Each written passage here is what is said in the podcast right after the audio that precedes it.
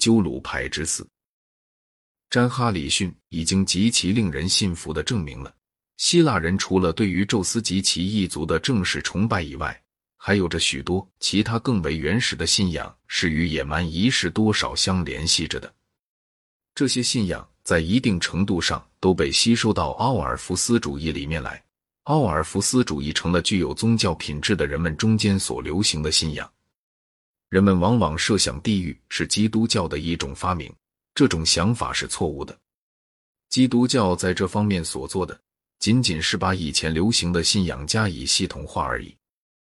从柏拉图国家篇的开头部分就可以看出，对死后被惩罚的恐惧，在公元前五世纪的雅典是普遍的，而且在苏格拉底至伊壁鸠鲁的这一段时间内，恐怕也不曾有所减少。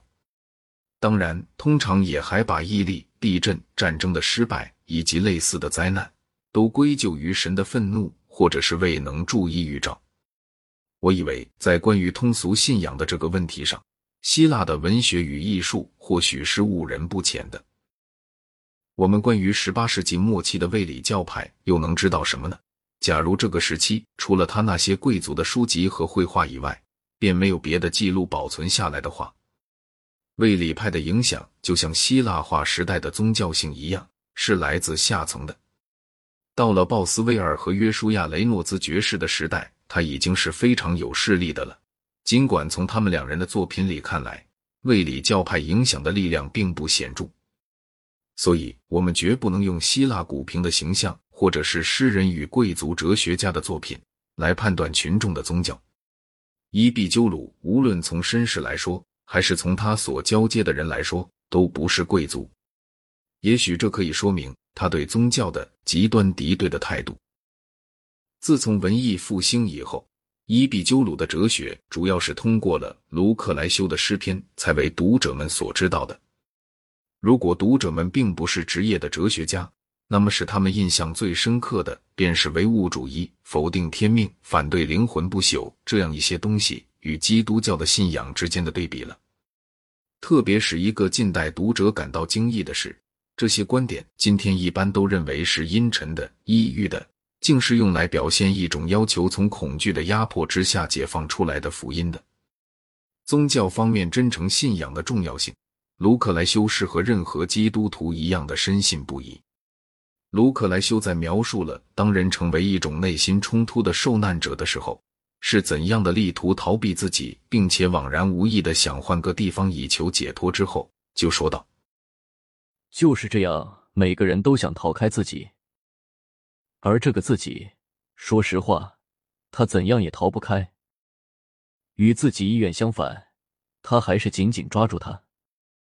他憎恨自己，因为他老不舒服，但却不能认识他的病痛的原因。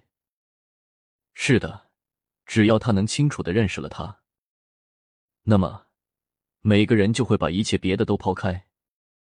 而首先去认识万物的本性，因为这里成为问题的，不是一个人的一朝一夕的境况，而是永恒时间中的境况。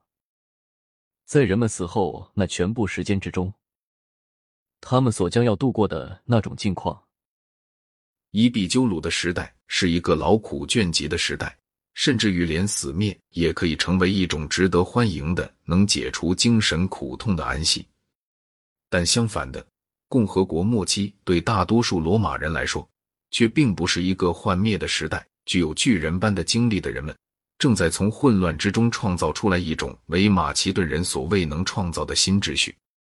但是，对于置身于政治之外，并且对于权力和掠夺毫不关心的罗马贵族来说，则事情的演变一定是令人深为沮丧的。何况在这之外，又加上了不断的神经病的磨难，所以卢克莱修就把希望根本不生存当作是一种解脱，这是不足为奇的。但是怕死在人的本能里是如此之根深蒂固，以至于伊壁鸠鲁的福音在任何时候也不能得到广泛的流传。他始终只是少数有教养的人的信条，甚至于在哲学家们中间。自从奥古斯都的时代以后，也都是照例拥护斯多葛主义而反对伊壁鸠鲁主义的。的确，自从伊壁鸠鲁死后，伊壁鸠鲁主义尽管日益萎缩，但仍然存在了六百年之久。可是，随着人们日益受到我们现实生活的不幸的压迫，他们也就不断的向宗教或哲学里要求着更强烈的丹药。哲学家们除了少数的例外，都逃到新柏拉图主义里面去了，而没有受教育的人们便走入各种各样的东方的迷信。后来又越来越多的走入基督教。基督教在其早期的形式是把一切美好都摆在死后的生活里的，因此就给人们提供了一种与伊壁鸠鲁的福音恰好相反的福音。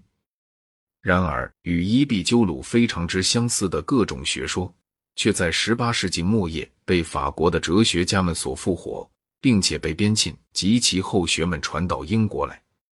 这是有意的要反对基督教而这样做的，因为这些人对基督教的敌对态度和伊壁鸠鲁对他当时的宗教是一样的。